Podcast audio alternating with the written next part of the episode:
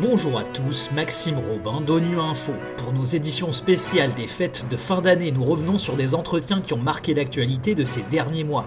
Aujourd'hui, la dette des PMA, un obstacle à leur transformation verte. Avec les crises qui se succèdent comme la Covid et l'inflation, les PMA ont dû faire appel à des fonds internationaux, ce qui a augmenté leur endettement extérieur. Résultat, beaucoup font face aujourd'hui à une situation de crise de la dette. C'est ce que note le rapport 2023 de la CNUSED sur les PMA. Et cette crise de la dette arrive au plus mauvais moment puisqu'ils doivent mener de front une transformation structurelle verte. Dans un entretien accordé à ONU Info, Rolf Traeger, chef de l'unité des PMA à la CNUSED, détaille le problème au micro d'Alexandre Carrette d'ONU Info Genève. Ralph Traeger, bonjour. Bonjour. Et un grand merci d'avoir accepté cet entretien pour euh, ONU Info. Alors vous êtes le chef hein, de la section des pays les moins avancés de la conférence des Nations Unies sur le commerce et le développement. La CNUSET qui sort aujourd'hui hein, son rapport 2023 sur les pays les moins avancés. Ces conclusions hein, ne sont pas très encourageantes. Vous évoquez des déficits de financement vertigineux et d'énormes défis de développement.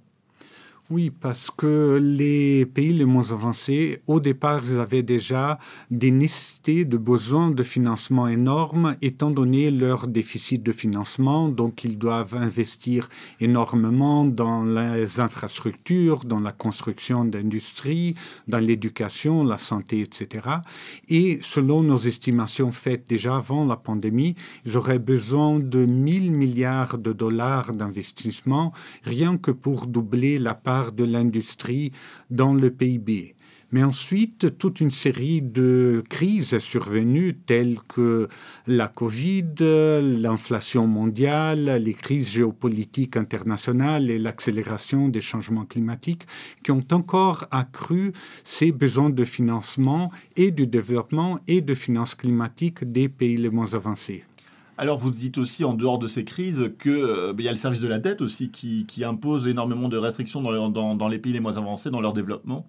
Oui, justement, étant donné toute cette succession euh, de crises, euh, ils ont dû faire euh, appel à des fonds internationaux et donc ils ont dû augmenter leur endettement extérieur, ce qui les a amenés, beaucoup d'entre eux en tout cas, à une station de crise de la dette.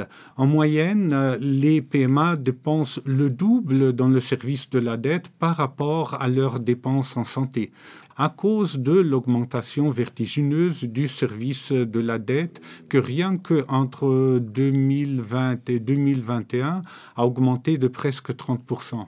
Alors vous dites aussi, euh, outre les, répercussions directes pour, pour la population, que euh, ça remet aussi en cause euh, la transition vers des énergies plus vertes, sobres en carbone. Oui, parce que justement, non seulement ils doivent se développer construire des infrastructures, s'industrialiser, mais ils doivent tout faire dans une euh, façon qui soit euh, consistant avec euh, une transition à une économie à bas carbone. Ce qui augmente le coût de cette transformation structurelle, c'est ce qu'on appelle une transformation structurelle verte toutes ces contraintes environnementales, ça augmente de tout le coût de leur développement et de leur transformation structurelle. Pour bien comprendre, Ralph Traeger, en quoi euh, le, développement vers une économie verte pourrait euh, être positif pour les pays les moins avancés? Déjà parce que ça tient aux engagements que les pays les moins avancés eux-mêmes ont pris par rapport à la communauté internationale dans le contexte de l'accord de Paris et de la Convention cadre des Nations Unies sur les changements climatiques.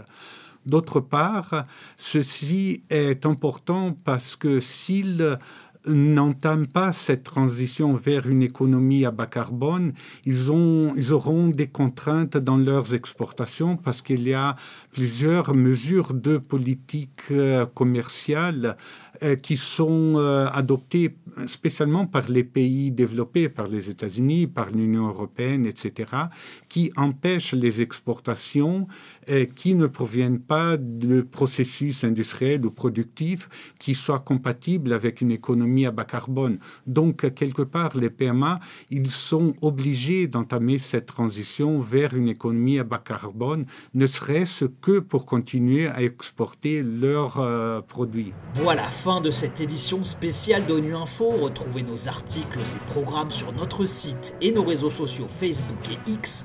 Merci de votre fidélité et à bientôt.